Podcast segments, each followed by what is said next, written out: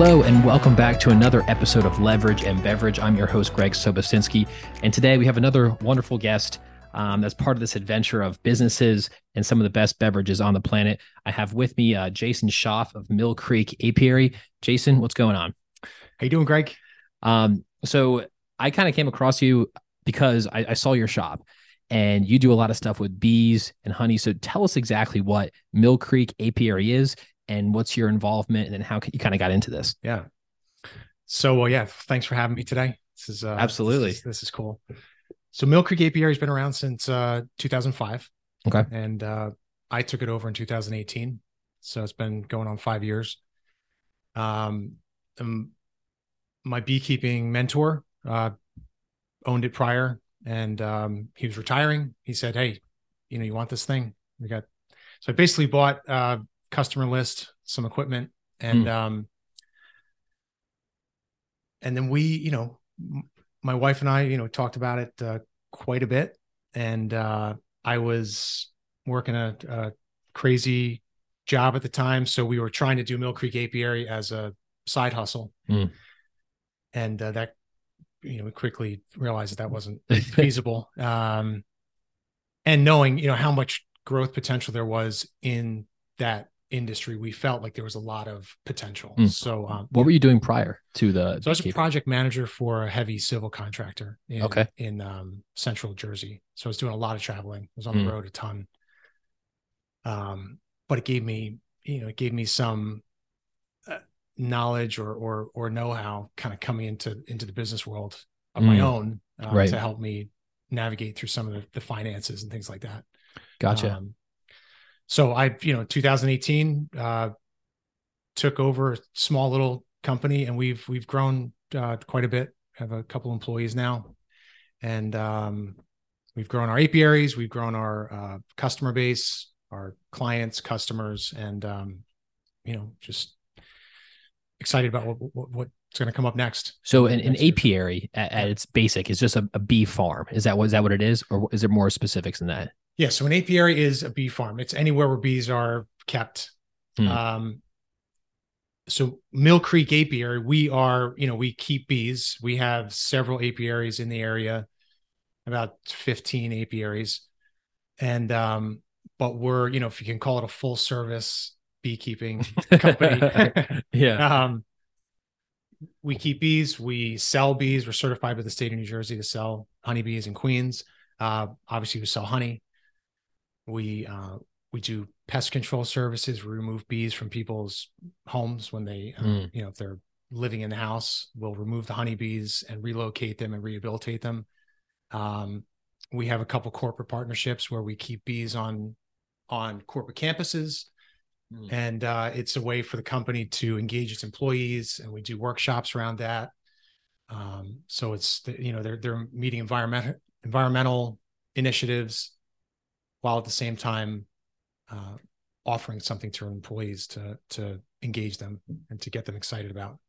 So, um, and then we do our own workshops. Hmm. So we have the opportunity for people to come out, suit up, do a hive inspection with us, check out the the, the bees, and there's a ton of of learning that goes on through that. that so, is this something that you um, did before or on like the side a little bit or, or researched bees before or is it something that you kind of came into and just wanted to learn more about no so i've kept bees for about uh, uh 15 years okay so when i say my beekeeping mentor had the business prior to me he was a person who helped me through some of my challenges in hmm. beekeeping mm. i could call him ask him questions um, and he kind of showed me some of the ropes uh, about mm. beekeeping so we had a good relationship.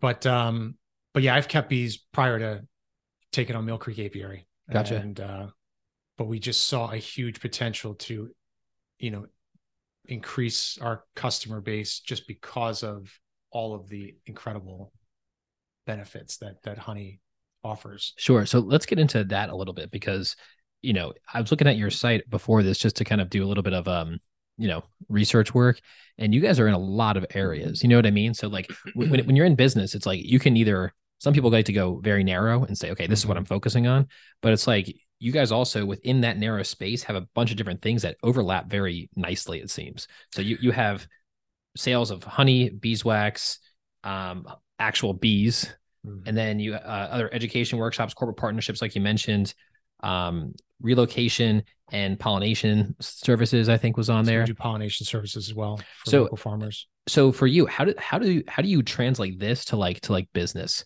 Meaning like break down the numbers as far as like, hey, we have this is this is honeybees, and generally it's spoken about in a very like, um, you know, the health benefits of honey or save the bee, you know, that kind of industry. Mm-hmm. But how does that for you um, equate in your mind? Are there two separate sections? You're like, okay, the bees and that part, and then how do we monetize this, or what's the conversation in your head about that?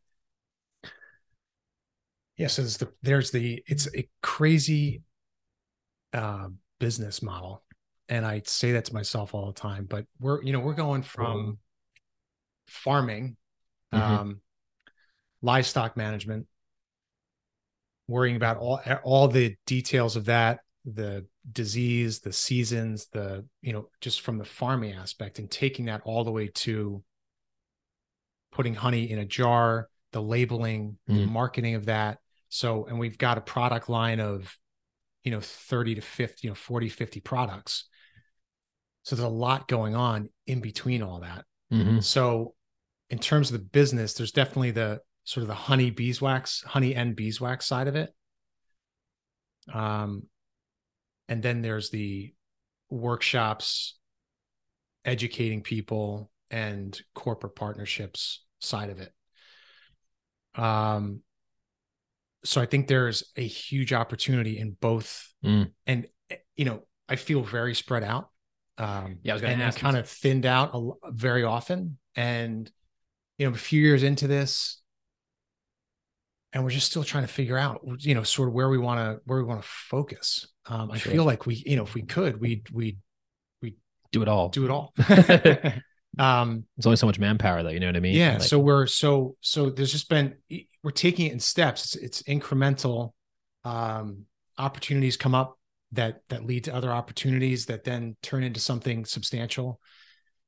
And that's been that's for me the journey in in having the business has been about that. Like these you know you you meet one person. If you meet one person you have a, a, a good meeting that turns into a relationship with three to mm. five people you know that that there's a return people coming back. That person talks to other people about what you do or what you have. Um, sort of spreading that um, spreading the web and and the relationships kind of that organic i guess that would be considered organic growth just kind of incrementally growing. And through that growth understanding or trying to understand what people want. You know we do things we try things things fail. We i'm always asking myself do people even care? You know do we want to expand our our honey varieties? Do we want to go pollinate mm. another crop mm. um, so we can bring that to our customers? Do people care about that? Do people care about the you know uh, learning about bees at our workshops? Um, i don't know. Let's try it. Let's go let's do some workshops see what kind of feedback we get. We don't know until we do it. Uh, do companies does it resonate with companies to have bees on their campus? Uh, do they get enough engagement from their employees I don't know. Let's go. Hmm. Let's let's offer it. Let's try it. Let's let's dive in. There's been a lot of that in the past, you know, up until this point. Um, so there is a lot going on. There's still, for me, there's still so much um, discovery to to happen in terms of where we need to be as a company, where we're going to focus, because I don't want to appear too watered down. I don't hmm. want to appear that we kind of do it all uh, we're a small, you know, we're we're me and and two full time employees, and then a couple part time employees. Mm. So we're tiny. I think we appear from the outside as you know as we're bigger. We're kind of branded. We you know when when I first took over the business, one of my first goals was to rebrand the company and to kind of get you know get the logo in place get something that was striking something that we could mm. you know that that uh, was us and um, so I think that's been I get a lot of great feedback on on the branding, and um, so I think we come across as maybe a, a more substantial company than than we Mhm. are, which I don't know if is a good thing. Yeah, it's your your comment about you know discovery and just trying things Mhm. and finding out. I mean, that's essentially what business is at the end of the day. You have people who have problems. Hmm. You're kind of either whether maybe in this case it's a health problem or a, a crop pollination problem or a, a a culinary problem. You know what I mean? You're solving all these different problems, right. and then you also have all the internal problems of the business. Like, how do I continue to grow this? From, from the inside. So it's almost like this dual thing where I'm solving these external problems. That's the purpose of the business. Then internally, I have these other things that I have to keep going and solve them on a daily basis in order to continue solving the other problems. Right. Um, so it's it's It's a it's puzzle. but It's, it's, a puzzle that it's- you're trying to put together every single day. and, and give give me your your just general feedback on that because I find it pretty um enlivening. I guess you know what I mean. There are times of definitely you know higher stress and whatnot, but tell me tell me what you think about that or how how how your experience has been in that regard. You know, I um I wish I had started a business or or sort of branched out earlier in my in my career Why? because I love the um I love the highs. Hmm. Um I love the wins, I love the successes, I love the f- positive feedback. Uh it in terms of you say enlivening, that is it's just this uh this fuel that's addictive, Hmm. addicting.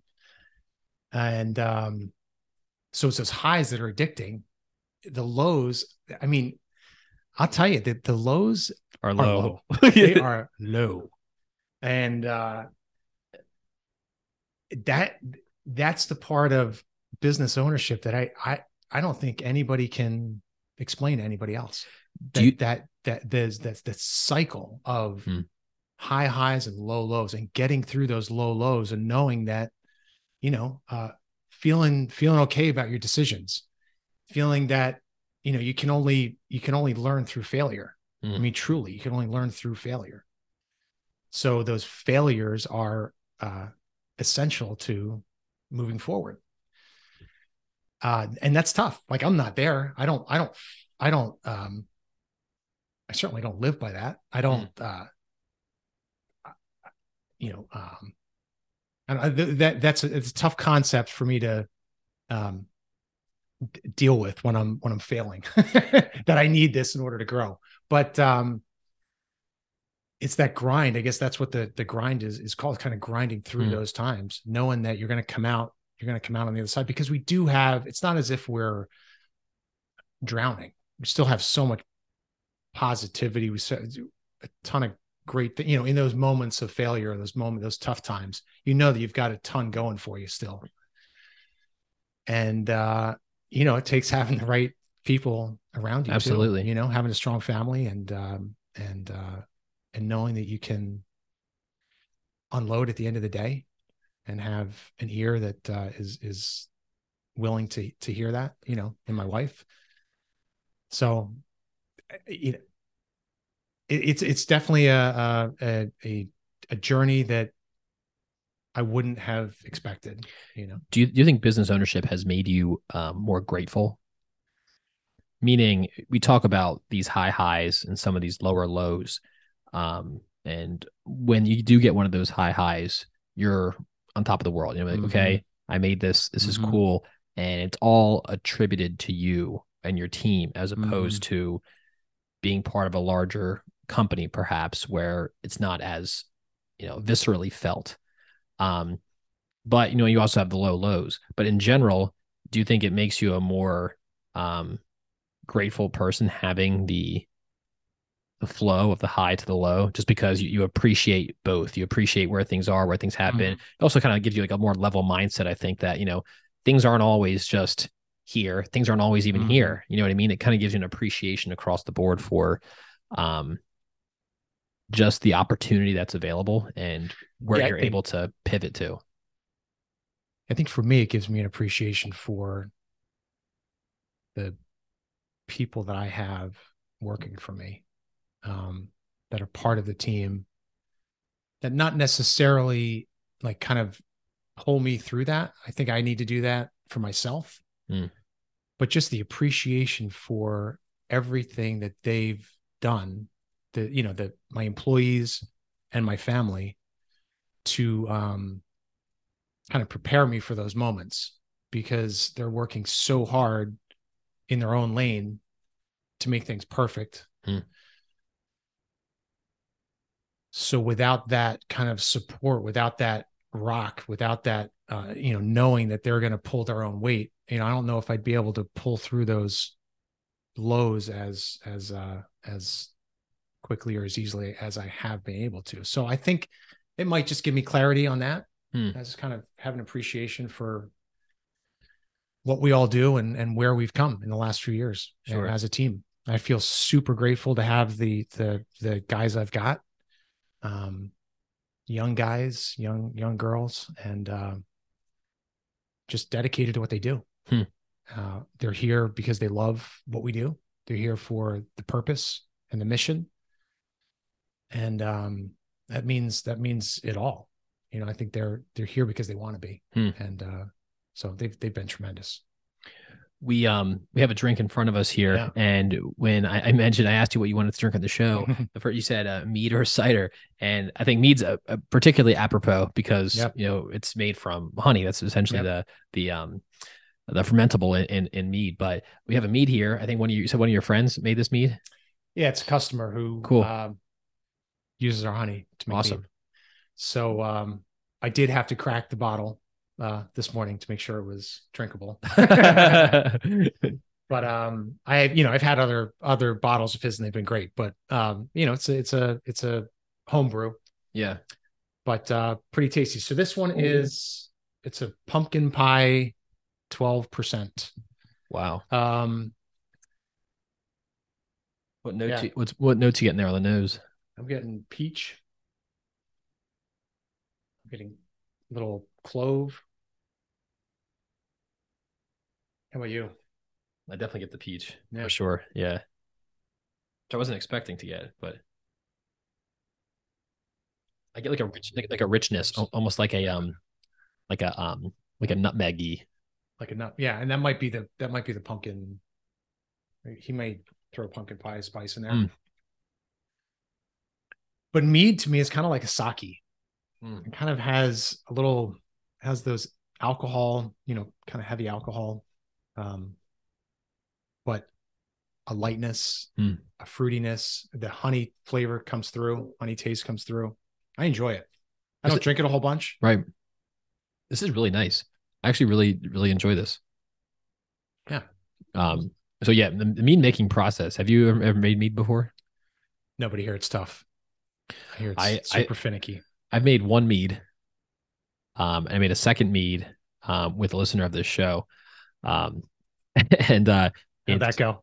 it, it was it was good. It was fine, but it, it is finicky. I don't think I've done it enough yet to kind of dial it in. My like my forte is definitely more beer, Yeah. but um, it's hard because you know in beer you have the grain and there's so many other nutrients available in that. With honey, you're talking like it's a lot of sugar, and that's basically right. it. You know what I mean? So there's not a ton of other. Let me let's talk in like raw honey. You know what I mean? There might be other nutrients then. Yeah. Um, but that's basically that water and and, and yeast. Right. Um, and so there has to, you know, when I first made it, I was sure to add like other, you know, yeast nutrient and stuff just to make sure that the the yeast had enough uh, to chew on the entire time they Mhm. were there. Um, and then you know, I've uh, my first batch I made, I definitely did not use enough fruit. I did a fruited mead, and it was just I just way undershot Mm. what that should have been. And I also used that. I used a, um, like a juice puree mix, which I probably shouldn't have done. I probably should have used actual fruit because you probably would have gotten way more nutrients out of the full with the fruit flesh and stuff on there as well.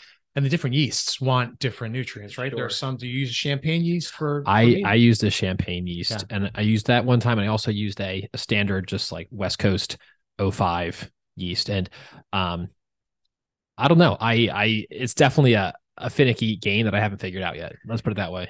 So the fermentation time is what six months or so or more for mead. Um, so I would say, yeah, it's there's the, the fermentation might be. It, I honestly I don't know it as well as beer, so I would say probably it's probably a little bit less than that. But you, you, there's a small aging period after that. Yeah. So when I say fermentation, like the whole the the process from when it when you when you started to Yeah. and drink it. Yeah, typically, I mean, you probably could drink it, you know, earlier, but I typically, you know, would probably wait about, you know, four to six months for first popping one and then kind of seeing. But So that's tough. You get It- a bad batch after 46 months. Yeah. That's a bummer. I, I have actually some meads from the first batch that are definitely not. I mean, it, it was okay, but it was I could tell it was way underfruited, way over, you know, a ton of um alcohol notes. You know what I mean? Almost like Is that too, where it too comes? much. That's where it comes in as super alcoholy. yeah, yeah. and it was just like you could just tell it should have been a little bit um a little bit sweeter, should have been a little bit like heavier, and it was just almost a little bit thin. Um, but- so are there sugars that stay behind in the product? There's got to be because what we're drinking is sweet. yeah, so I think people either do it a t- a couple of different ways. Either they really load up on the fermentable sugars up front, Mhm. and they either stop it before it's fully fermented out, or sometimes I've seen people also ba- uh, back sweeten. So they'll they'll do a batch and then they'll add almost like um like a like juice back to it afterwards and let that you know what I mean. Yeah, yeah. So Okay. there's there's other ways of back sweetening it as well. Um, but I I've, I have not done that yet. So honey is glucose and fructose Hmm. primarily. There's no sucrose. So um probably super fermentable sugars. And I'm wondering if some yeasts prefer fructose over glucose or vice versa. Hundred percent. and maybe leave some behind. I'm wondering. Yeah, I, I think it's definitely true. It's definitely true in beer. Yeah. Um, and so I, I imagine the same principles apply here. It's Right. making me actually, I'm my brain's kind of going now. I kind of want to. Do it again. go back and do it again. Do it. I got some Um, money for you. Maybe, maybe, maybe, we'll- maybe we'll do a, a podcast collaboration. There we go. It. Um, but no, I, I totally be down for it. This is actually, this is really, really good though. I really I'm do. I get the the pumpkin. It's a really good for this time of year, like that Thanksgiving kind of like vibe. You know what I mean? Yeah. Um, I'm digging it. I uh, That'll that'll that'll set me back pretty quick. yeah, yeah, for sure. Wait, what's it? You said fourteen or 12? 12. 12? Yeah. I'm a lightweight though. Um, That's why, you know, for me, as I get older, the beer is tougher on my system. Like Hmm. I, you know, more headaches, more sluggishness, just not feeling great the next day. And that's not even getting hammered. It's just drinking a couple beers. I've heard I that. just I'm- don't feel great. yeah, I'm, You know? I'm wondering if that's um what that's due to. I wonder if it's like the the grain itself or if it's Yeah. um something else. I'm I don't know. interested. Uh, have you ever dabbled in, in like sour beers at all? Yeah. I love sour beers. You do you still do you still drink those? No, No, really, those two get you. Well, I haven't, I don't know for sure. I just Mm. kind of laid off, you know, have a beer once in a while, but I kind of laid off beer as, Mm. a, you know, in, as a whole. You think the sours would be more? oh yeah, I mean they're in general they're um you have a lot more microbial activity there depending on what type of sour you're doing. If you're doing like a kettle sour, maybe not, but if you're doing more of a you know traditional barrel aged with a, a mixed culture, you'll have a I mean it's like a cocktail of yeast and bacteria. Mm. So I mean I'm Who did? There was somebody who was it spell spellbound. I don't know. Um, I'm sure everyone's doing sours now, right? Yeah. It's part of the lineup. people are doing them. I think a lot of the local breweries have done more in the realm of kettle sours than anything else. Um, but Which is uh, basically, you're just um, lactobacillus bacteria. It's, it's, it'll take about 48 hours or so, okay. and you're just doing a quick, basically a quick souring of the beer, and then you'll kill off everything, but the, but the the tartness remains, and then you'll kind of go through to either dry hopping or or canning at that point. But And what um, happens with the uh carb the carbonization of it? Because you're gonna get if if there's digestion still going on in the you could get that bottle conditioned uh effect, right? With right, yeah. so, So, how you, do you control the so you you would uh, basically you would pitch you would brew a wort uh, do maybe like a light boil take it off and then you would um, add the lacto and you get down to like 96 degrees or so and then from there um, you let it go for about maybe you know 36 48 hours depending till you, you hit your ph numbers and then you're going to boil again at that point you're basically killing off oh, killing- all Oh, okay. and then some of the sugars will still be there because not all of them have been consumed and then you just ferment like normal so the tartness stays behind, and that's Yes. what you're picking up. Okay, Yes. got it. Got it. um, That makes sense. But for me, I mean, if you if you have like you know some of the really good sour breweries, like if you have anything from like Russian River or you know some of these other breweries who have been doing this for like um like Cantillon or you know Drie Fonteinen or Um, Yeah. they have it, it- it's just a, a world's difference between some of these more longer aged sours and which might go for sometimes like your lambics or your Yakuzas will go for like three years. You know what I mean? As Yeah, opposed to that's- that's tw- incredible. tw- 48 hours. you know what I mean? and those that's those breweries specialize in sours. Oh yeah. Yeah. Yeah. Yeah. Um, Well, I'll give it a try. yeah, you, you You know, to. I, I, I, but this is making me think. I mean, I almost want to brew like a braggot. You ever had a braggot before? no. So a braggot is like a, I think it has to be at least um more than a third malt, so grain, and less than two thirds honey. But it's a honey combo with um with grain. nice. So it's kind of a nice little blending of worlds Yeah, here. Sounds you know? good. Have you ever do you have any plans to to add mead to your repertoire of stuff for Mill Creek? No, No. that's a hard no. Really? Why is that? I just got enough going on right now. I mean, um, So not getting into you know, getting a brew license and to get approved for all that. I just I Mm. yeah, no, no, not right now, but maybe is it on like some distant back burner? Might be on a distant back burner. You know, maybe that might be the 10, 15 year plan. gotcha. You know, Yeah. um, once I get this dialed in and figured out, which I got a ways to go. Um, hey, why not? Yeah. You know, we carry some products in the shop that that uh, that contain our honey. You Mm. know, so there's a chocolate in there, and there's jams in there, and soaps in there, and stuff like that. Uh, that other producers use. I, I would love to carry a mead, but I don't think I can. Yeah. The um let's talk about that for a second. So you have all these ideas. I see this I got a lot. of ideas. Got a lot of ideas. for you, what has been your process through sifting through some of those and kind of just saying, hey, you know, what wins too much, wins too little. So for people that are listening who might have a business that's multi-pronged, and they're Yeah. like, hey, listen, it's a lot. I want to do all this stuff, maybe not just right now. In your experience, what have you learned in, in that regard as far as picking certain things, dialing in, and then maybe some inklings of when to bring on a new line or a new product venture? So I think for me, it's inverted. Hmm. Because I I You just try on- everything? I took on a lot in the beginning, uh, and now it's time to level off, Hmm. see what's working, uh, dial in our, you know, really really uh, optimize the offerings we have. Do a great job at that, and then maybe continue on with additional products. So th- that's that's a, that's me today feeling over, you know, having felt overwhelmed over the past couple of years, maybe trying to do too much. Mm. We you know we brought on the so we were initially selling honey, then we added workshops and we added corporate partnerships and we added pollination. We added to the to our line of products, we added these creamed honeys which have been awesome.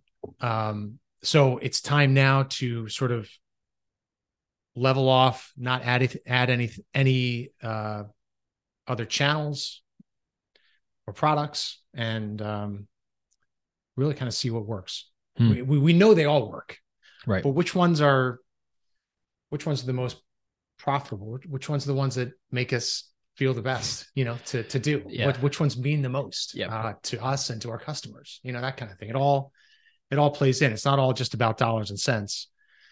Um. So, yeah, I think this. So 2023 is kind of my year to um, step back, reassess things, continue to grow our our customer base, and and uh, do some more marketing, work on our SEO, try to drive more people to our website. So, but not really add any products. Just Mm. try to bring more people to us to to discover our products. Gotcha. Um, yeah, there's this interesting thing, and I get the sense from you that this is something that you actually enjoy, like working with the bees. So on, on this continuum of enjoyment and, and business, sometimes you have to, at the end of the day, it's like I can enjoy this, and maybe I want to do it this way because I enjoy doing it this way the most. Mhm. But at the end of the day, it's like we have to be profitable. You know what I mean? We have to do this in order for us to continue doing this. Yeah. Um, have you had any struggles like that, deciding like, hey, I really wanted to do this thing, but it's I couldn't do it because it wasn't good for the business? Um, so I pretty early on brought on I so the people that that my employees right now phenomenal but they came to me and they came to me at times prior, probably prior to when I really needed them. Mm. But there was an opportunity there to bring them on, utilize them, which helped me grow the business. So my apiary manager, um, he does the majority of the bees. Uh, product product manager, uh, she makes most of the product and and and uh, it was just all stuff I was doing prior. There's no way I could have grown without those guys having having come to me. You know, she came to me at a time when I probably didn't need her, but I said, "Hey, you know, we can let's let's let's work you in." Hmm. And it quickly became, which then freed me up to go find more business, um, and to kind of fill that void, fill you know, be able to pay for that additional salary. So I went off on a tangent. I don't remember your question. so it's like that that on that continuum between like something you love and profitability. You know what I mean? You realize that you have to be profitable. And so if there's something that, you know, you can't, at the end of the day, it's like in order to continue solving the problem that you set out to solve at the beginning, you have to continue to operate the business. It has to be a, a, a viable business. Um, so are there times or, or things that you were like, hey, this would be cool? And I guess we're kind of doing that with, you're saying that with the mead. It's like, hey, that'd be cool, but, you know, not right now. You know what I mean? You're kind of getting better at like saying, hey, this stuff, I need to focus on the profitability side a little bit there's a lot that would be cool. Uh, you know, it's it's when you realize you have to hire someone else to to implement that new product or to to go down that road of growth. For me, like that's what I have to pull back on. Hmm. Um, make things work with who we have. Maybe a little, you know, part time help here and there. But um, I kind of I feel like I've gotten ahead of myself a little bit in the past couple years. So my my goal for 23 is to step back, get back in the trenches a little bit. Um, I feel like our our our our spread, you know, our the accounts we have, the we're in a couple supermarkets. Um, our customer base is solid enough that I can kind of step back and settle into and do more beekeeping, mm. uh, do more with the product uh, development so that's kind of my goal coming up is to is to because there's so much hairiness around putting a shop up you know yeah. you're just going a mile a minute. And uh it's not fair to it's not fair to the company it's not fair to my family it's not fair to my employees. So to i feel like i'm at a point and this you know i may get into 23 and and this idea is it, it's not what i think it's going to be mm. you know and that happens all the time it's not, you, know, you think it's going to be something, ends up being different. But my goal is to kind of recommit to doing what I did and what I love to do and why I got into this business. Mm. You hmm. know, we're five years into it. Um, so I don't know if that answers your question, but I but I feel like we've I've I've been kind of like high level, running around like crazy, trying to make, you know, everything work, keep everything together, keep the balls in the air. And uh, I need to kind of get out of that that mindset and by by hunkering down and get my hands into the bees a little bit more than I have been. Mm. That's going to be great for me and for the business. So how does this um I think you guys when did you guys open your retail location? Just 6 months ago. 6 months ago. Yeah. And how's that been going? It's been going great. That's you know, great. it's um it's fun to be part of the the business community in Medford. Um, just an awesome group of shops here, business owners. It's a great vibe in town now. I think uh, a little a little honey shop like ours fits in really well here. Mm. Uh, I didn't know. You know, we mm. the coffee shop moved out. Joe from Harvest said, uh, "Hey, are you looking for retail spot?" I said, no, not really. I don't, I don't think that makes sense for my business model. I don't think people are going to walk into a shop to buy honey when they can buy it online because we've got to, you know, it's online. They can go to the one of the shops that sell it. They can go to a farmer's market. Why is someone going to come into the shop? but what I found is that there's so many new customers. Like we're finding so many new people coming into the shop that never knew about us before, Mm. and that fires me up. Like that's it's. I just I didn't expect that. Uh, you know, because Medford's drawing people to it, um, just because of who we are in Medford, and they're walking by and honey shop. That's cool. You know, it's unique. It's different. It's kind of like, you know, and our shop is set up so that people can come in, taste everything we have to offer. There's a honey tasting bar, and uh, it's just been awesome to meet new people, to meet a lot of neighbors, a lot of people that live in town, and just to kind of develop that community um, around what we do. Yeah. and to teach people about the awesome benefits of of honey because honey's not just a sweetener. It's so much more than that. Then that's kind of our mission is to uh to you know through our workshops and things like that is to teach people what honey's about and what and all the all the other amazing things that come from honeybees. It's incredible what they produce. That's good for humans.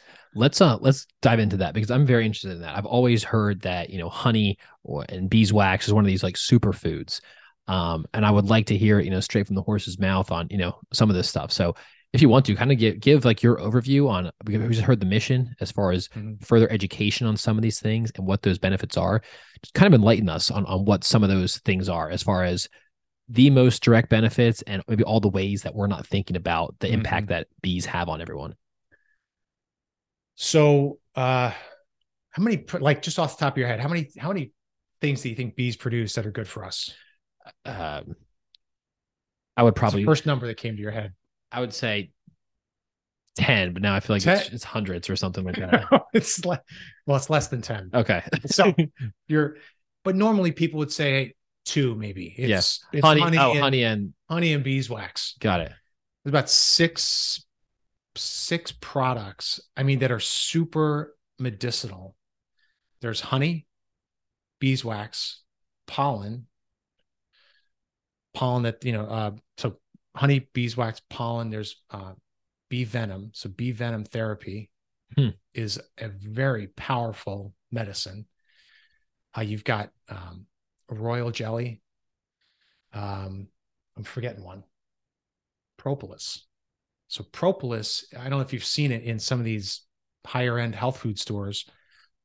Um, they make a tincture with propolis, and propolis is a, a tree resin that the the bees collect, bring back to the hive in order to um, they kind of coat the inside of the hive with it. They they create this envelope Hmm. around their nest, around their colony, and it's super antibacterial and antimicrobial. So the individual bee has a very weak immune system, but as a superorganism with this propolis around them, um, there's no mold, there's no uh, there's no uh, bacteria growing in the hive, and it's a very moist environment in there. So this propolis is super powerful for them, but for us as a medicine, amazing for for just anti-inflammatory, anti um, microbial bacterial. So for throat infections, it's a really like th- these propolis sprays. Get back to that. Um, are are amazing for your throat, just to soothe your throat, to soothe coughs. Um, so we got the propolis. We've got uh, honey. Honey is it's been used for as medicine for thousands of years, going back to ancient Greece, China, Egypt, um,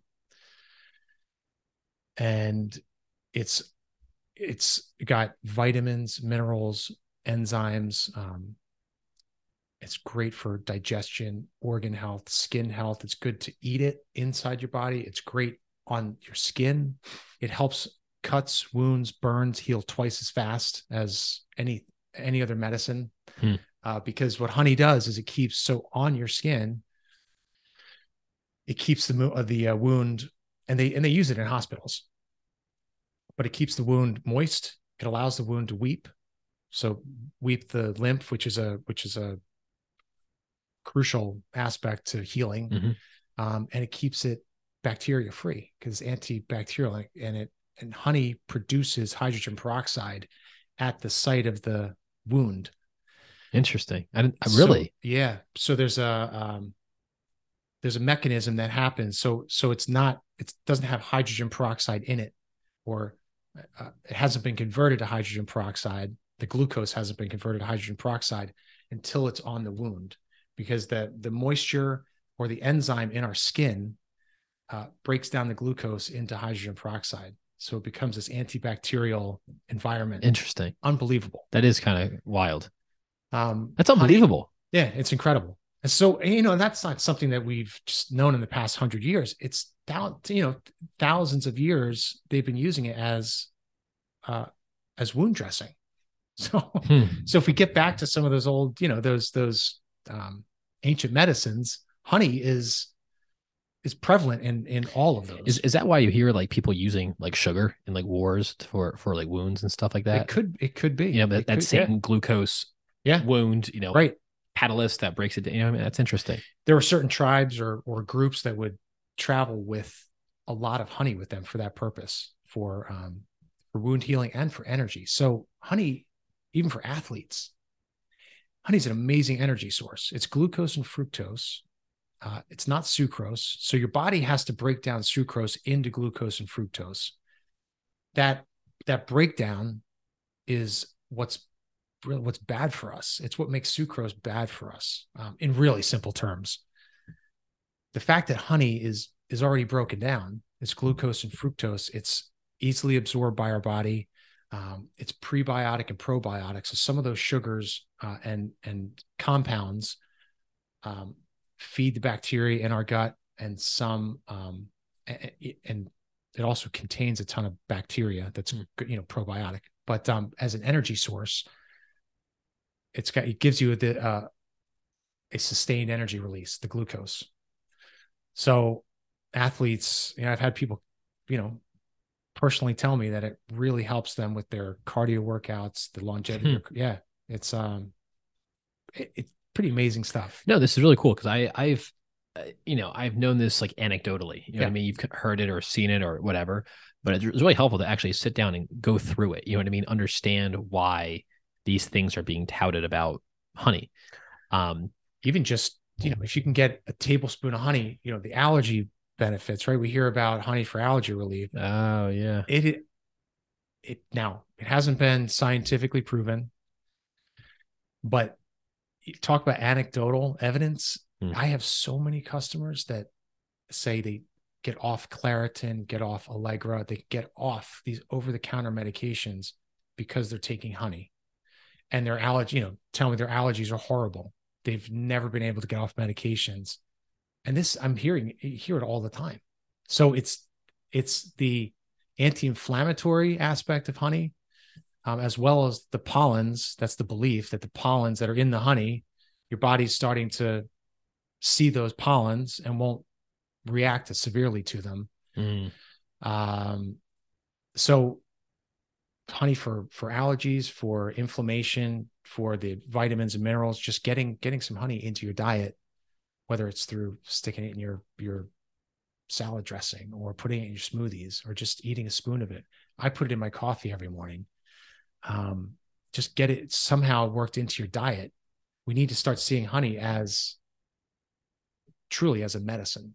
You know, yeah. The, so, the, the probiotic stuff is really um, something I've been looking at mm-hmm. because as far as gut health, because I think a lot of people there's um, with the number of medications that have so someone gets sick or whatever it'll put you on an antibiotic and right. over time like that's not good for gut health right i mean you're kind of destroying all these good bacteria, all yeah. these other enzymes that are there. But if we can somehow repopulate that by introducing these things again, introducing these wild bacteria, introducing these enzymes back mm-hmm. into the stomach, again, I'm, I'm no scientist in this area, but anecdotally and you know logically, that makes a lot of sense to me. We have to kind of reintroduce that so that the gut functions better. I, th- I think I think gut health is one of the biggest determinants of overall health. Is what is your gut doing? That's what they say. So, you know, that's there's a lot of evidence coming out uh, about yeah. that. So honey with its with the bacteria that that are in honey. Now, again, I'm not a scientist, but the the beneficial so so bacteria can't live in honey because it's so low in moisture and it's pretty acidic. Mm. So because of those two factors, bacteria, the the harmful bacteria don't live in it. Somehow the beneficial bacteria uh, can there are some beneficial bacteria that that can stay in the honey and that's what helps repopulate your gut. Interesting. Yeah. Um, let's kind of rewind this because I really want to go back to um, the business side when you first were looking at purchasing the business. Mhm. Um, now, from a business owner perspective, what was going through your head? So, if people out there are like, "Hey, I'm interested," or someone in in my area is selling a business, I've always wanted a business like that, and I could potentially purchase this business. What are some of the thought processes that you went through when purchasing the business? I um you know you you what we've just been talking about with the medicinal benefits I really felt like we could fill a space in the health and wellness uh, area with honey if we could get the word out about the health benefits I feel like and I still feel like there's a huge opportunity there um Before you bought it, what was was it involved in doing all of the No. product stuff, or was just the hives themselves? It was just honey, Just just just honey. hives and honey, and a lot less than. So we've we've grown our apiaries. Uh, at, you know, so so it, it was it was a lot smaller than it is now. Um, but they weren't doing they weren't doing the line of products we have, uh, the educational stuff, the workshops, any of that, pollination.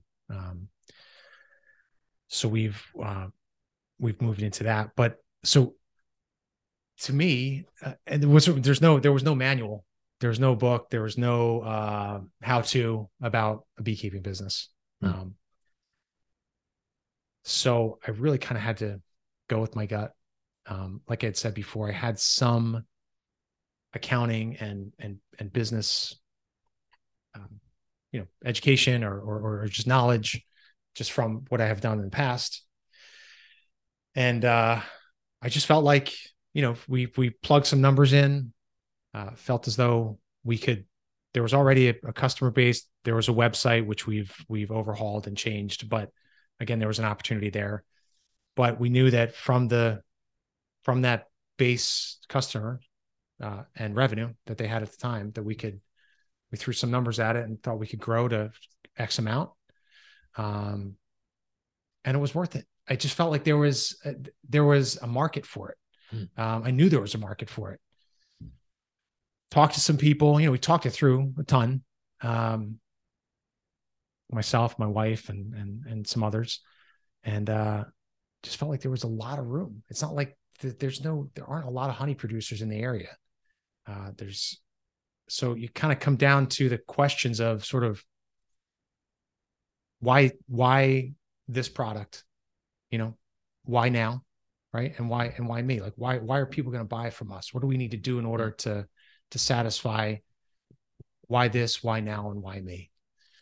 Um, we just talked about the health benefits of honey. Uh, so that kind of solved the why this and why now because we're we're our, you know our our our population is uh, in need of of healthy sustainable products and um so it was kind of a it was, we went a bit of it on a on a wing and a prayer and um and uh just kind of went for it and we Mhm. knew you know it's not as if we jumped off borrowed borrowed a million dollars and got ourselves into a pickle i mean we've we've grown organically we haven't we haven't used uh, uh you know luckily we haven't we've been able to this the business has been able to sustain its own growth Mm. financially so we're in it we've always been in a safe place uh i think we went into it saying hey if if we we we, knew, we know it's going to work if it doesn't work we can we can go a different direction we can kind of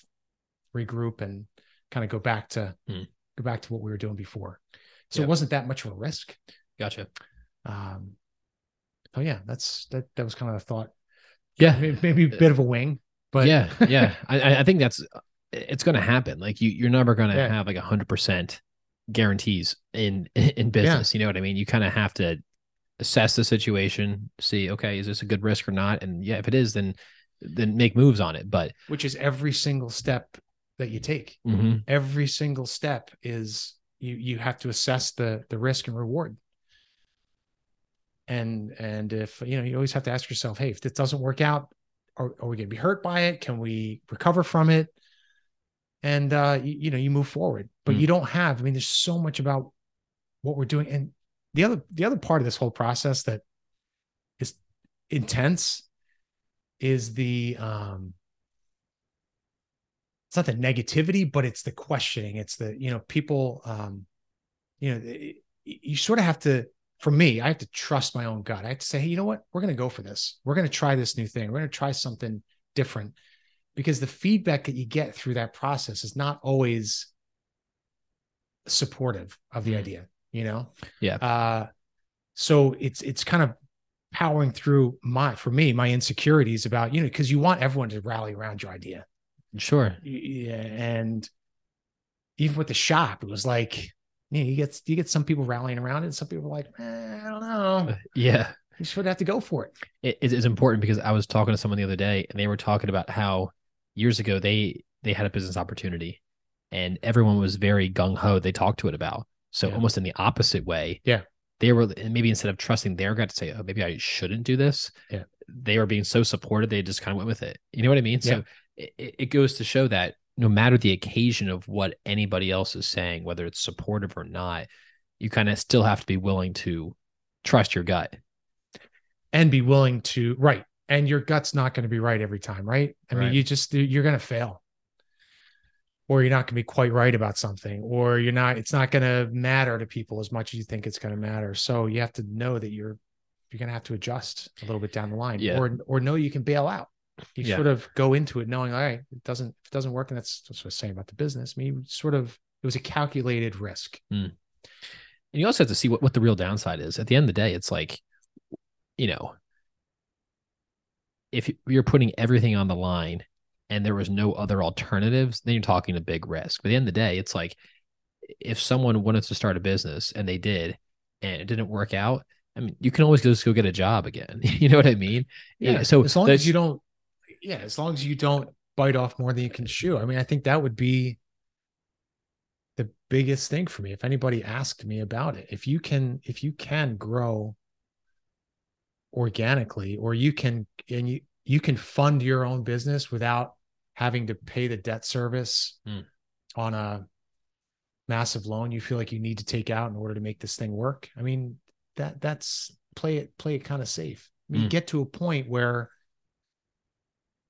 you feel more justified making those those jumps. I, I can't say I'm there yet, but I feel like I'm, you know, maybe in the next couple of years, we're going to be at a point where we need to talk about some bigger investment. You know, and we might, we may not be able to fund it at that point. Mhm. So, um, but at that point, I know that I've already got a a basis to to work off of, uh, and I feel a little more secure in doing it. Again, this is in the future, and that's my expectation. But um, I think you just need to take every step of step of the journey, Hmm. and yeah, and, and kind of assess each each situation individually. Yeah. So the the name of this show is, you know, leverage and beverage for a reason. We like to talk about points of leverage or things that have that business owners have been able to leverage to be in a more favorable position. One that we what we touched on earlier um, was hiring. I, I call this the hiring catch twenty two because it's a situation where you didn't really need somebody, but in almost retrospect, you did need somebody. So Mhm. it's like you don't quite need somebody yet. And I see this all the time where people they they they need to to grow, but in order to grow, they need to hire somebody. In order to hire somebody, they need to have more income. But in order to have more income, they need to grow. You know, so it's Yeah. like, like Oh, a yes. cyclical thing. Right. And so it's almost like this very, very tedious, like one foot in front of the other type thing while that's going on because you're paying this person who's doing this job, but you are you are hopefully growing at, at a good clip. Um, but like looking back in your situation, or what, you- what from you- what you've told me, it seems like in retrospect that was 100 percent the right decision. Yeah.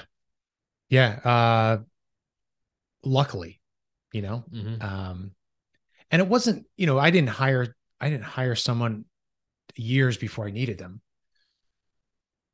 But hiring someone just like it it's funny because it gave me the it gave me that breathing room. It gave me the the ability to go expand like having that and yeah there's that expense that's tough at first and uh that that that that's a that's a equation that's tough to get through you know mm. what you were just talking about but um those moves definitely panned out to be good moves luckily. And the fact that the the people that came to me wanting to work in this you know call it this industry mm. doing what we do really wanted to be here. So that you know i hear it's so hard for people to find good good people right now right? Mm. um i don't have to go out and find i don't have to put postings up. I don't have to try to draw people to me. I've got people that come to me that want to work to do this because it's a unique and i feel lucky about that. It's a unique thing that we do that resonates with people. They want to be a part of it. And um so yes. So they came to me early. It was a good move to bring them on. It panned out. The numbers panned out. But that was kind of you know lucky. I mm. can't say it was all calculated. Sure. You know he sort of all right we've got we've got this asset. How are we going to use it to our i, I guess we're going to leverage it? Yeah. Yeah I, I, I guess i guess the really positive thing is you know i'm sure lots of business owners struggle from time to time with are my employees excited about their work? Do they actually want to be here? Mm. and it's like you don't that's a good problem and people are coming to you to want to work for you because you're they're, they're already almost bought into the cause. Yeah on a on a on a broader on a higher level yes i mean you still have the day-to-day sure challenges things you gotta yeah there's there's there's always that that's just humans um but yeah they that totally grateful for that and uh and i wouldn't be here uh, if it weren't for for them and i'm sure you know any any business owner can say the same thing but I think we all feel grateful for for mm. the people that that make us who we are. Um, so for you, why why bees? I know you said you got into it a while back. You had your mentor. Um, what was the the thought process when you initially got into it?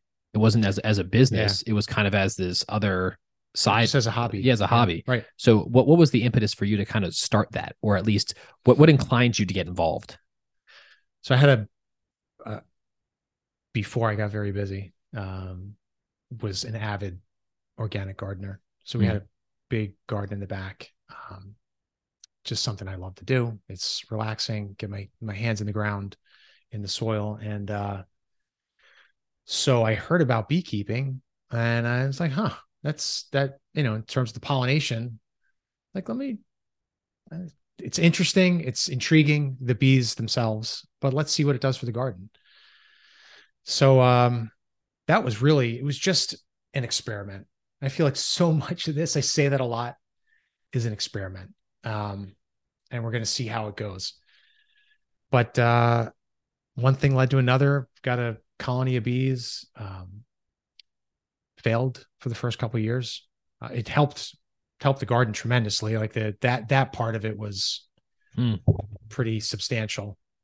And um, but the keeping of the bees was the challenging part. And uh, that's why, you know, anybody who's getting into beekeeping, we recommend a certain certain path to take and to expect that there might be some failures along the way. But it was just kind of a weird, kind of a weird hobby that that that intrigued me. I heard mm-hmm. about it.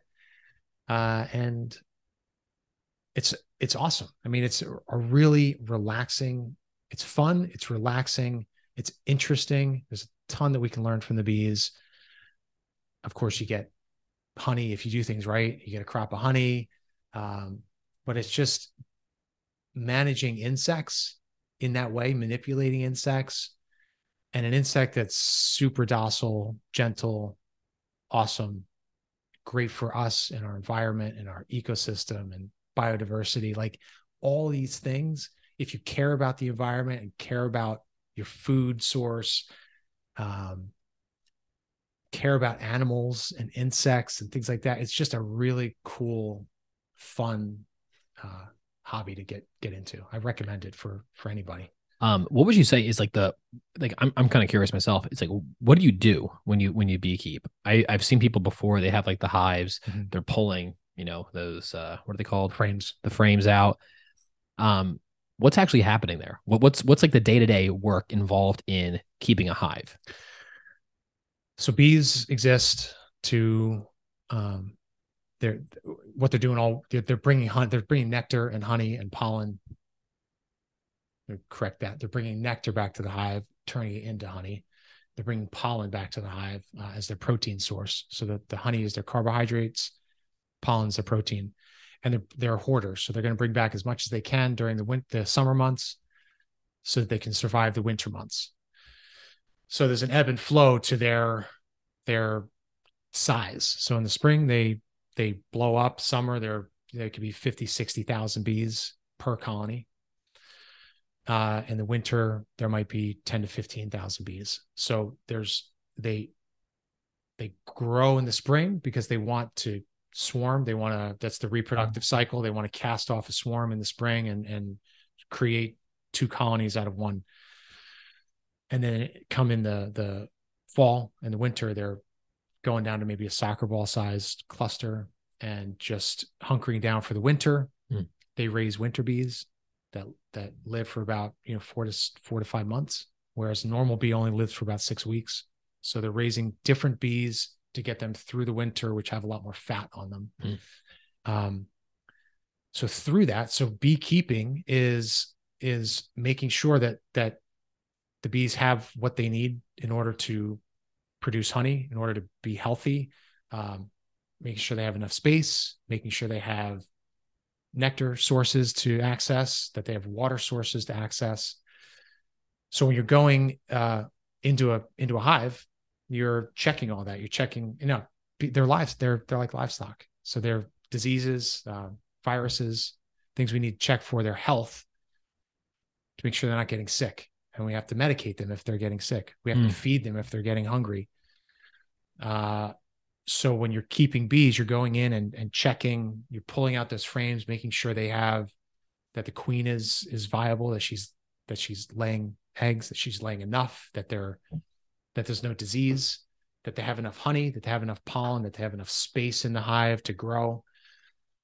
Uh, and since we're putting them in a box and they don't have access to an entire tree cavity as they would in the wild, we have to make sure they have enough space, but we can't give them too much space at one time. Like you can't give them five boxes high or could be, because they can't manage that much space. They can't, they can't manage the climate control. They can't manage other insects that may come in and, and, uh, you know, the pests. So you have to give them enough space, but not too much space. Mm. Um, so that's basically it. You're just trying to keep their their size trying to keep them robust enough that they can make a good honey crop for you, but not too robust that they want to swarm. Because if they cast off a swarm, then you kind of lose your honey crop for that year. And the swarm is what we see. It's like you see a big ball of bees on a on a fence post or a tree limb mm. in the mm. spring, especially.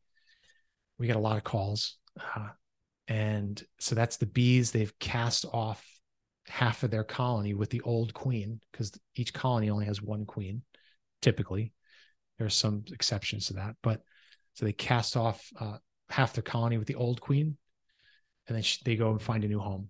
Where in the in the home location, they're raising a new queen. She's just about to emerge, so she emerges in the old spot and becomes, you know, through a process of mating and things like that, she becomes their new queen. So now we have two colonies in the wild. But as a beekeeper, you don't want that to happen. So you mm. sort of have to manage to to make sure that that they don't swarm. Um, where does the queen come from? This might sound like a, a weird yeah. question, but there's always like one queen, and it's slightly bigger, and the rest of them are are just, you know, nor- normal size. Look, this is just a you know an outsider's perspective. Why aren't there more queens, or are there more queens? Like what what what happens there? Yeah, because the queens, they they fight, and one will kill the other. Mm. So they they they kind of fight to the death if there are two queens in there. Um, there are some colonies that do exist with with more than one queen, but it's rare. Uh, so you have the queen, you have worker bees, which are all females, and you have drones, which are the males. Mm. Uh, the males exist on this earth to mate with queens. They don't do any. They're they're, they're not beneficial to the colony at all. They just go out once a day um, in the middle of the day, go up to drone congregation areas, which are these pockets of drones that are just you know uh, flying up in in certain areas in the sky. And when the queens come out of the hive to mate, which happens, you know, once you know, they're going to come out for one one mating flight, typically, they the queen goes up to these areas and flies through this pocket of drones and gets mated as many times as she can, and she comes back to the hive, and uh, she can now lay fertilized eggs. Hmm. So fertilized eggs become worker bees, unfertilized eggs become drones, the males. So the males, again, they they exist only to mate. Um, they eat the, their drain on the hive. They eat the the honey and and so forth. So they all get kicked out in the winter. So the, the cluster that overwinters is just worker bees, just females. And then come spring, the queen will lay more unfertilized eggs to to regain that drone population. So, mm. so if there are uh, multiple queens, which there will be, when the colony's trying to raise another queen, um, there could be multiple queens, but one will fight the others to the death. So, what what's the difference between a queen and uh, a drone? I guess. So, queen, worker, drone. So, the difference between the queens and the worker, the queen and workers are both females. Okay, so right? sorry, I meant I meant worker. Yeah. So the difference between a, a, queen and a worker is they're both females, but, but why is the queen so much larger? And what what produces a new queen? So it's what the queen is fed. So you've heard of royal jelly. Oh, so this is where yeah, in the hive they um, all all bee larvae get fed royal jelly for a certain period of their life. It's just a few days. The workers and then they switch over to a different diet. The queen gets fed royal jelly for her entire life. What is royal jelly? It's a it's a substance that's created by the bees uh, by a it, there's a gland on the mm. bee that produces this very nutritious um, substance that gets fed. You know that's why it's highly nutritious. Gets fed to the young at an early age because you know because the queen gets fed royal jelly for her entire development period it allows her to develop her uh, reproductive organs hmm. and and get bigger. But then even through her life, she's fed royal jelly. She actually doesn't do anything for herself. She's fed, pampered, pampered. they you know feed her. They take her weight on her hand and yeah, foot. Right, exactly. Yeah, she yeah. just lays eggs. Yeah. She only lays about two thousand a day, but that's that's, that's, that's chump stuff. yeah. I don't know. Did that answer your question about the queens? Oh yeah. Like I, I always wondered. I was like, well, that answers it perfectly actually, because that's why. So there must be something in from that gland that that she's in, that makes her grow larger, that allows her to do that and to get the reproductive organs that makes her exactly queen. Exactly. Yeah. All the other worker bees don't have the that reproductive. Interesting. Ability. I've always wondered. I was like, well, if if they're just reproducing normally, wouldn't there be like a ton of queens? you know what I mean? But yeah. okay, that makes a lot more sense. Yeah. Um. So for, for you in, in your day to day right now, what's the course of that look like? You, we talked before about how you, you're kind of wearing a bunch of hats at yeah. this point. Um, so what is, what does a day in the life of Jason Shoff look like? It's pretty scary. Yeah. I, I want to hear all about it. Oh man, it's ugly. No, it's not. It, so it's, um, I feel like there's a lot of, it, you know, I'm sort of filling in gaps everywhere. I'm doing a lot of uh, whether it's uh, material purchasing, um, talking to customers, talking to wholesale accounts, dealing with social media, um, dealing with my finances. You know, try to keep up on that on a daily on a daily basis. Um, supporting my staff where they need it. Uh, you know, I'll jump in and, and help. You know, because they get overwhelmed. And, you know, they're, they're, so I'm helping with that. So I'm kind of all, I'm not, I'm not in one place or two places at all day ever. I feel like I'm all, all over the place. place, you know, picking up materials. Um, so there's all these little, little places that need to be filled in through the business. Mm. And I'm, I'm kind of that, that, that guy right now. And I probably always will be. I don't, I don't see how it's not the only thing I think I could probably offload is some of the, and I don't do a lot of social media. I'm really not that great at it. Hmm. I would love to do a lot more, but um, but dealing with that, you know, that takes a lot of time. Yeah. Um, responding to comments, uh, re- responding to emails. Uh, you know, it's just all these little things that take up take up so much time in the day. Hmm. So you go at the end of the day, I'm like, what did I what did I accomplish today? I know. You know, I yeah. uh a little frustrating, but but it's also it, it's got to happen. You know, there's there's like I know I've got some solid people doing doing solid work, but it's kind of bridging the gap between those, and uh and then it's coming up with you know maybe new product, new product ideas. Let's try new packaging. Let's talk. You know, I got to talk to the graphics guy about this. You know, did just did a fundraiser, so doing the fundraiser and getting the word out about that and doing the advertising for it and coming up with a advertising uh, piece to go in a publication like all that stuff kind of takes I know. time and it's not i'm not proficient at like truly um what is it, it, it you know uh, what is it master of i'm master of none like I, i'm not I'm Jack not- of all jack trades. of all trades master of none um I feel like that a lot. Sort of can't really dig into something. And I'm not, Mm. I'm not, I'm not, I'm not proficient at social media or, or yeah, so you, so you draw on the right people to help you with things, but you still have to be the go between, be, you know, in all of that. So, uh, yeah, I, I can't quite nail down the life, the day in the life of, because it's always different. And Mhm. it's, um, I feel like I'm kind of all over the place. I wish I had a little bit more of a, a, a set schedule, but I just don't think my business is that type of business. Hmm. You know, we're not in one place, um, not dealing with just a few customers. We are, you know, our bees are all over the place, customers are all over the place, and uh, we're just, you know, I th- I think that's gonna kind of be be my uh my life. Yeah. and I'm okay with that. yeah. No, I, I've run into that problem too. It's like there are, are when there's when you have a small business with a few employees and there's so many things to be done, um, you find yourself context switching constantly. Mm. And that's just in the nature of some businesses. Like some businesses, even as you scale, I think that will always be there. Um, so it's like, well, what what is there anything I can do to mitigate that?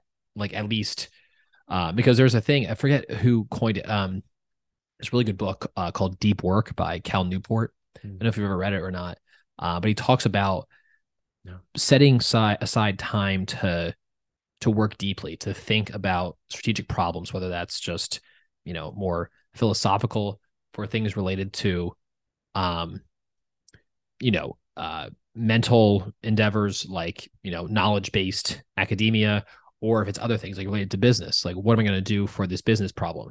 And people are so focused on uh, switching back and forth so much that there's this stuff called um, contact residue Hmm. that like when you leave an activity um it takes you longer to get into another activity or if they say you leave an activity do something else then come back to it it takes you time to get back to that deep work that you were doing before Mhm. so there's there's like a, a detriment to your overall overall productivity by constantly moving back and forth um and so I, I a lot of sense. just really like resonated with me. So I was like, okay, how do I do this? And so um I've tried to, I mean, there are certain things where I'm all over the place, but I try to limit it to be like, hey, from this hour to this hour, I'm doing just administrative follow up. So it's, maybe it's calls to return or emails to respond to. And that could be spread out throughout the day. But instead of letting it kind of Mhm. just trickle in wherever, I Mhm. lump them all together into one section and be Mhm. like, okay, let's do this here. There might be some running around to do. I got to go here, do errands or whatever. Okay, well, let's kind of put those things in a box together. Right. Um, and I don't know. It, I, I think there's a lot of uh, validity to it, just from again more anecdotal than anything. But I think what the stuff in deep work is more um, science based. That it does I take you a while to get back into those those deep work scenarios when you do leave them for something else. hundred percent. I mean, it's kind of the uh the um, production line mentality. I mean, if you're Yeah. if you're you're focused on one task, you're going to be much more efficient at that one task than if you're doing five tasks and trying to do them all. Uh, so by having right.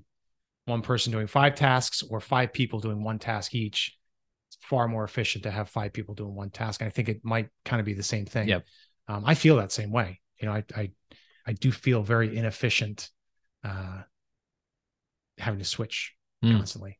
So maybe I'll look into this deep work. It's, it's to, honestly, it's I, I, think it's it's one of the better. Um, if you want to put it, it's not really quite in the self help category, but yeah, I've heard of it. There's there's there's a um there's just so much. It's so well written. It's just very good, and it's it's helped me a lot.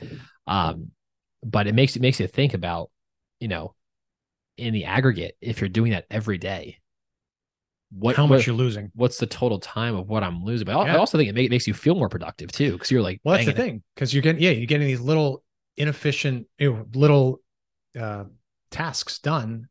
I've heard that there is that that like, pleasure that you get for dopamine, whatever yeah. whatever that is, that makes you feel good, makes you feel really uh, like you're accomplishing. It's almost like a like snowball effect. You yeah. know what I mean? You kind of do one. Oh, okay, okay. You you're you kind of just grow this snowball of tasks being completed. Right.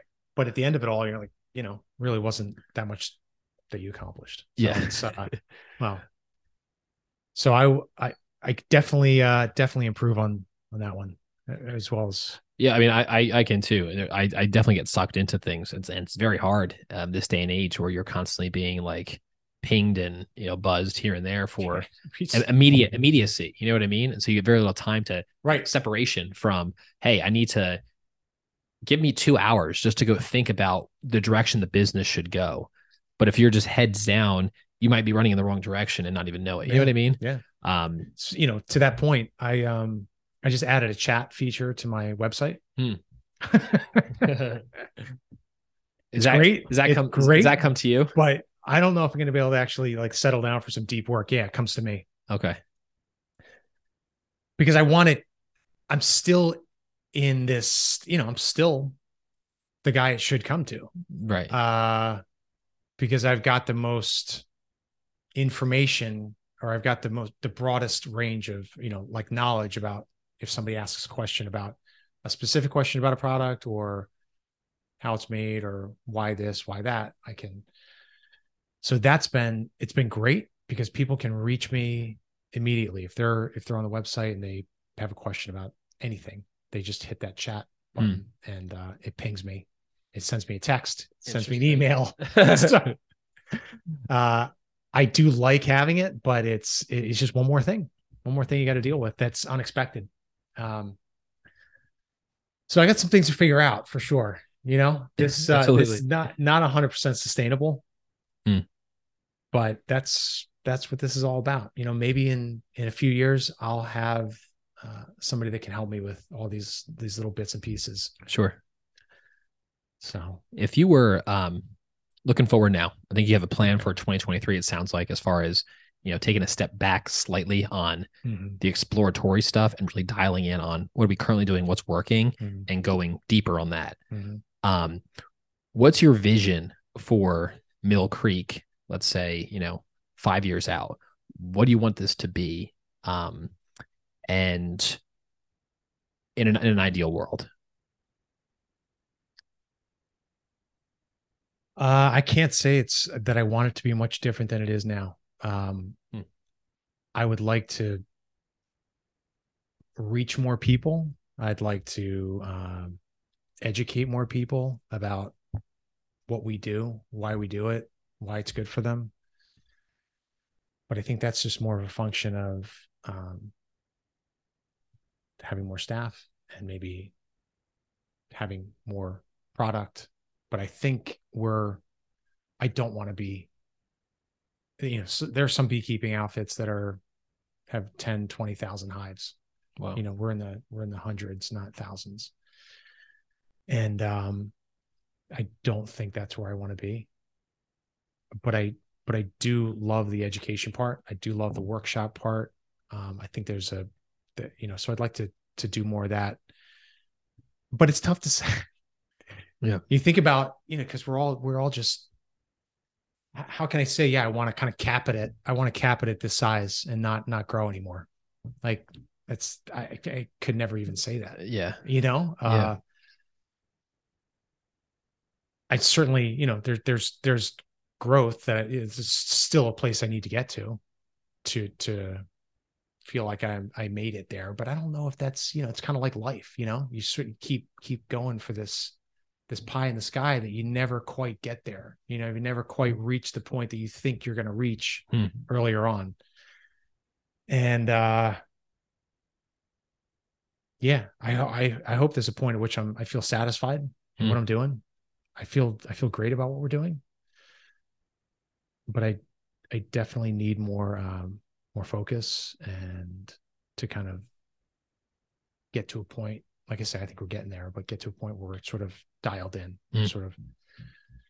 But I can't say um, that I want to be much different in terms of what we do than we are today. Like I, I still I love producing honey. I love pollinating crops for local farmers.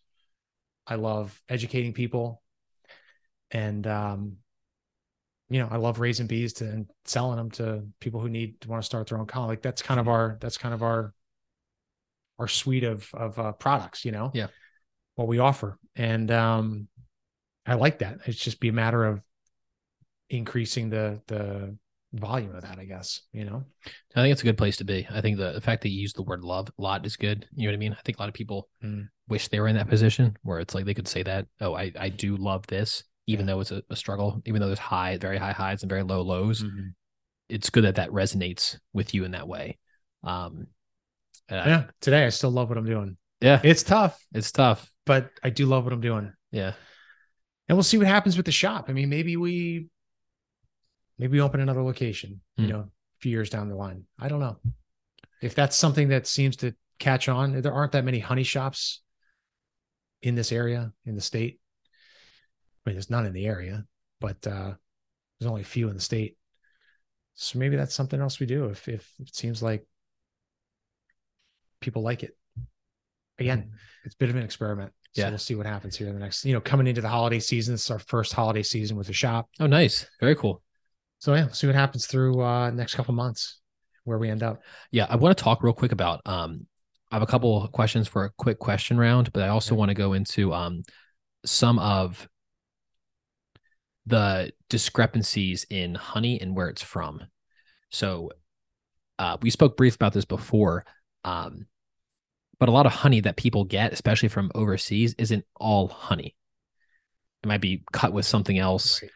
um, talk about that a little bit and then because i'm i'm guessing once that happens you're also losing a lot of the health benefits that we spoke about before Right.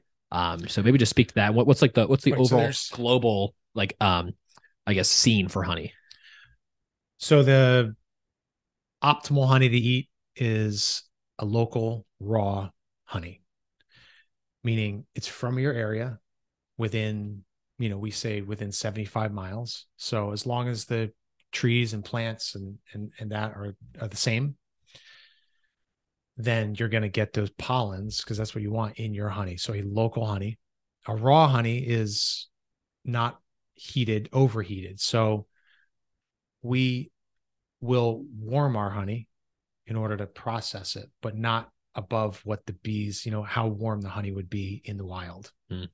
So it's still raw. Raw honey maintains the microbes, enzymes, vitamins, minerals, all that goodness that makes it so healthy for us. That's what's in raw honey. So local raw honey. Now, there's organic honey out there. There's, uh, you know, honey from Canada and, and South America. There's a lot of honey coming in through China. And that's where the problem lies. That's my understanding of where where so so countries will ship their honey through China where it's getting watered down with corn syrup or Mm. other or other products and then coming to the US as a you know as a you know we, some some of it says honey product Mm. but most of it just says honey problem with that for someone like me is that it's coming in at such a cheap rate. It really like lowers the honey market. If we were if if the US was producing we we only produce a small fraction of the honey that we consume in the US Hmm. we import a ton of honey. So by importing it that cheap stuff we're it's hurting guys like like me. Because I there's only so much I you know I can't I can't charge 30 bucks a pound for honey. I mean, I I think for the effort and what honey represents and the fact how so medicinal it is, and if it's treated properly, if it's processed properly, honey should command a pretty high price. Hmm. Um, South Jersey is one of the the lowest priced areas for honey, It's pretty frustrating. Uh, you go even up to central North Jersey, you get even further north than that. Um, guys are getting twice as much as me for their honey. So, but in terms of um,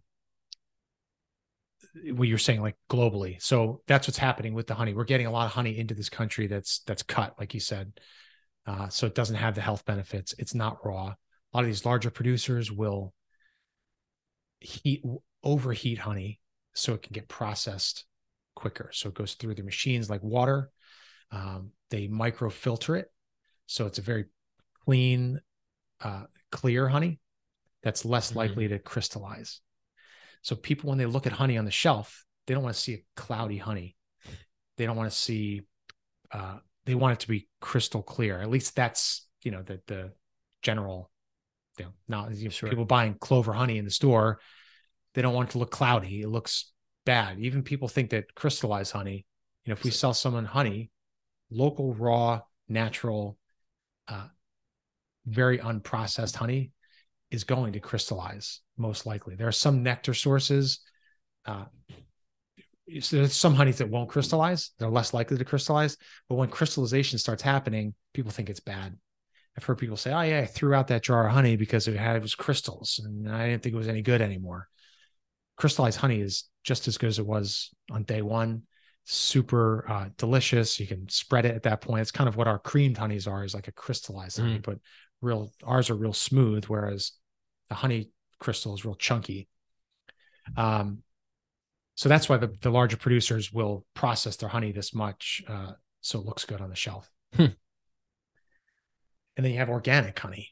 So the USDA doesn't have uh, a designation or rules around, um, but they don't have a designation for organic honey. So you really can't produce a honey in the US and call it organic uh, because you have to be able to certify that those bees haven't visited a flower that's that's uh, non-organic or that's you know that that hasn't been altered in some way.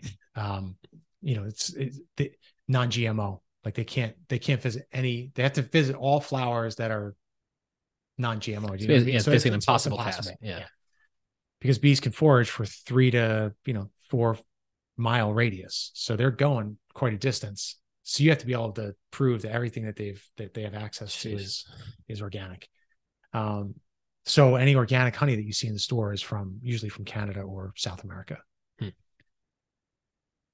so i mean that's that for us that's why we're we're we're providing the best honey product that you can get. It just hands down. You might be able to find it from a different neck, you know, a honey that's like a chestnut honey or a Tupelo honey from different parts of the world or different parts of the country, different nectar sources.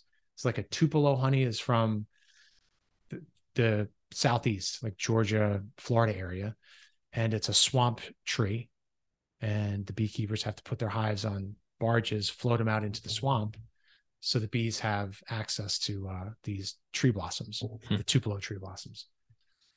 So it's an expensive honey. It's a nutritious honey, but it's very specific to that area. So, I mean, if you want to get those specialized honeys um, that we don't produce in this area, then you'd have to buy something that's not from here. But our honey, being as close as it is to home, as minimally processed as it is, is really the the the healthiest honey you can eat. yeah it's it's i mean i i've uh actually one of the first meads i made was with honey this is before i knew anything about honey but like um honey that i bought on amazon Mhm. and i'm pretty sure that's probably part of the reason why the mead didn't turn out so great either because it was more just like you know probably like um corn corn syrup that i was fermenting you know what i mean Right. maybe, maybe. um because it just it just didn't taste taste nearly as rich as I thought it should. Well, that's the thing about a, a local honey. I mean, people taste honey. People are used to tasting. Oh, no. people are used to tasting a store bought honey. It's um not going to be as flavorful, rich, uh, like deep flavors. Um, and then a lot of people are used to having a lot of people come to us like, ah, I don't like honey. Well, have you had a like a local raw honey? Have you had something like a fresh honey? No, I just, you know, I had honey as a kid. Well, I think a lot of people associate honey with their their parents shoving honey down their throat when they're sick Mm. as medicine. Didn't taste great. They associate it with being sick, and they just never redeveloped that liking for honey. But a lot of people, when they taste our honey, like wow, it's really got like depth of flavor. And then we we have them sample honey side by side, kind of like wine tasting, Hmm. and they'll taste a a wildflower honey, which is the bees are are collecting nectar from any flower in their in their range versus like a blueberry honey or cranberry honey. And those are produced by us bringing our bees out to the farms right down here in south jersey and pollinating the crops. So we know that the majority of the nectar they're bringing in is from the blueberry blossom Mm. or the cranberry blossom. And they have different flavor profiles. You know you can taste some blueberry but it's a it's like a lighter fruitier honey. You know cranberry is going to be a little richer and tangier.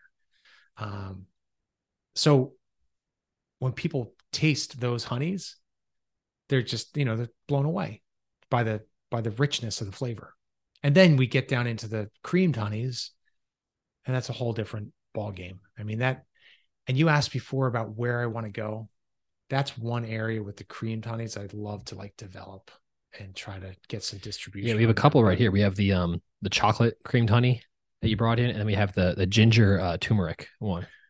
So those are two two big hits. We also have a um, a seasonal pumpkin pie creamed honey. Hmm. Uh, we have a, just a plain wildflower, and we have a cinnamon creamed honey as well. This ginger turmeric honey is super unique. It's just it's just honey and our ginger infused honey, uh, turmeric, black pepper, tiny bit of cinnamon. But when you eat it, it's like a spread. It's delicious. You can put it on crackers and cheese. You can put it in coffee and tea. Uh, you can cook with it. I mean, it's a super this this product here as we're doing great with it, and uh, we got a lot of happy customers, a lot of return customers on that. So that that's something I would love to, you know, if I was going to develop the product end of it, try to get. This is this is the spot. Yeah, I think so. I Um, think that's the one. and so this is all this is all made with raw local honey. So this is, has the same health health wise. This is almost like a, a, a way to get that raw honey. So it's it's local raw wildflower honey. So you're Mm. getting the most pollens uh in that. So so for allergy relief, that's great. You know, if you have a local customer. But yeah, all of our cream honeys are made with our wildflower honey. Hmm. And uh just a, a different experience. Eating honey that's spreadable, that's solid, that's you know, but real smooth and yummy. Yeah, I think it makes sense with um, what you're talking about as far as your um, your products and your price point to also have the education side of your business because it seems like a lot of the the price differentials um, or that that price suppression that's coming in is because you have these other cheap honeys that are coming in from like China and whatever. Um, but when these honeys aren't as high quality, it's that's why it's important to educate so people know, hey, when you buy this, you're not getting what you think you might be getting. Right. So it's almost good to have that, you know, the education portion in tandem with with the products. Yeah, and it's actually pretty amazing how different the interaction is. Let's say at a farmer's market, where we can talk to people, educate them as they're tasting it, or in the shop, we can educate them compared to somebody just buying at the supermarket. So there are a couple small supermarkets uh, in the area that we distribute through. And especially like with these creamed honeys, um, we don't do well if somebody can't taste them. So there's got that, you know, and that's something else we're working on in terms of the labeling is to try to educate people through that Hmm. versus the label just saying a creamed honey. Because what's a creamed honey? Hmm. And it doesn't why why do I care about a creamed honey over a regular honey? Like we're we're gonna try to develop the label a little bit Hmm. since we can't have that conversation with people.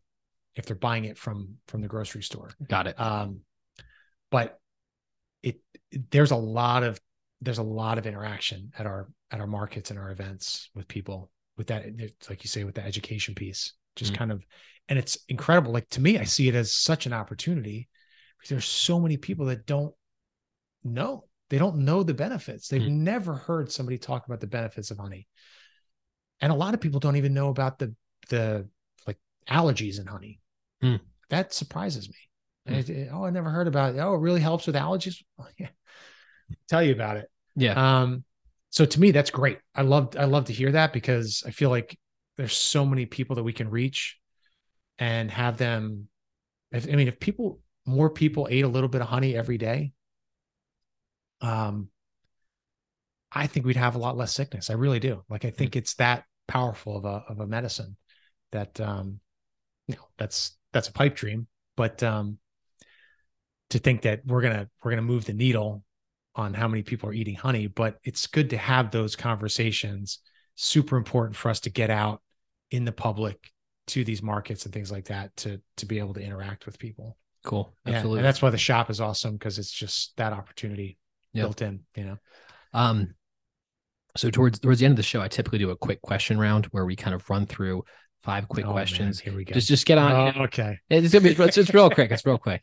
Um, so um, do you have any, you know, rituals or habits that make a drastic impact on your life personally or the stuff that you do in the business? I um I, I use my calendar.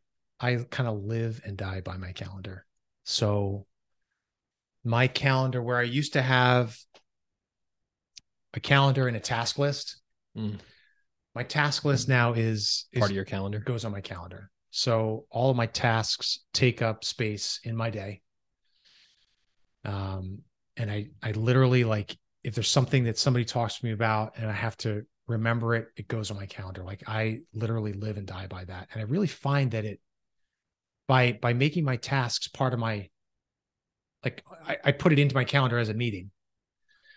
Uh it really helps me kind of you know, I can go through, I can prioritize them in the day. I can, and but it takes up space in my day because I know that that task is going to take time. It shouldn't exist on a on a task list off on the side.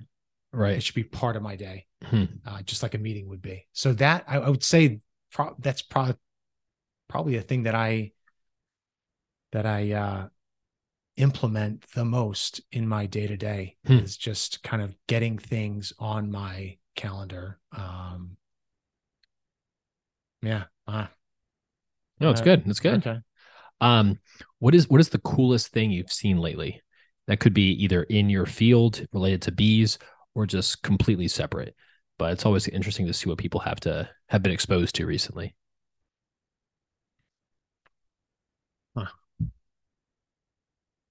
I'm gonna have to say the uh the lunar eclipse a couple weeks ago. Very cool.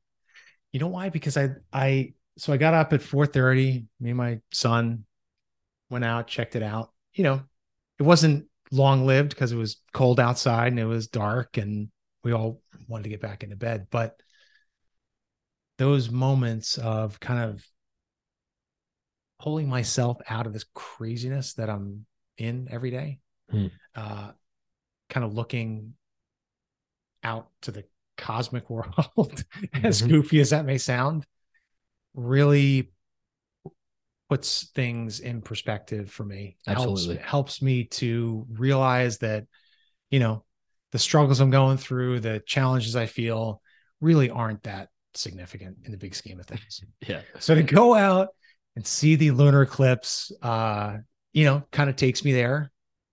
And it's amazing. You know, it's just an amazing thing to think about what we're seeing, what's happening there, you know? So, Yeah, no, I, I do. I think humility, I think I think humility is huge. You know, Yeah. I, I think you know, as a, as a business owner, you uh, you get humbled each and every day, as as you know, a lot of people do. Mhm. Um, but it's it's good to get those really big humbling experiences that um almost encompass all the tiny ones that you, you know, in a day-to-day basis. It kind of does. I don't really, you know, that that feeling may may last for couple hours at Yeah. most, Yeah. but uh, but I like it. I like kind of looking out and putting perspective on things. Um, what are the most transformational changes you're looking to make over the next 90 days, Ninety days. both both personally or uh, in business? All right. So, wow. So I mentioned SEO. That's that's probably on the top of my list for a winter. So 90 days is going to kind of be this winter. Mhm. Uh, I dabbled with it a little bit last year. I really need to sort of focus on it this year and get a plan together to increase my my website presence. Um, that's from a business pers- perspective. That's kind of going to be my goal this winter. Um, and just not that I need to solve it, but at least get a plan in place, Got get the right people in place to help me work through that and kind of move in the right direction to improve my visibility. So I think there's a huge opportunity there too. Um, personally, I my goal in the next 90 days is kind of recommit to my family and my kids. Um, just to give them more time with me. Uh, and I want to have more time with them, whether it's, you know, playing sports, going out and kicking the ball, hitting the tennis ball. Uh, I really want to sort of focus on, on, on, uh, as, you know, setting, setting more time aside for, for that and making that a priority Hmm. because it, it, it happens so easily that that, that business, because it's so, uh, frantic sometimes and it's so big and takes up so much space in our day that it just overwhelms those those moments that you have with your family and you know the things that matter you know uh so i think yeah night that's kind of my i'm going to refocus on that a little bit Good. you know And and then uh and then finally, Yeah. what what is your favorite beverage? alcoholic or or not or across it- the board Across the board. You can you can throw one of each in there if you want to, but across the board. favorite beverage has to be uh it's got to be coffee with honey and oat milk Hmm. that's my that's my you know i'm drinking that I right feel, like, I here feel like that's a good substitution for for cream and sugar. oh it's amazing I, I think I it's think the, it's not it's not only good it enhances your coffee so much more than than cream and sugar you don't have so the the honey in the coffee gives it depth of flavor. It adds to the coffee you know adds to the flavor of what you're drinking.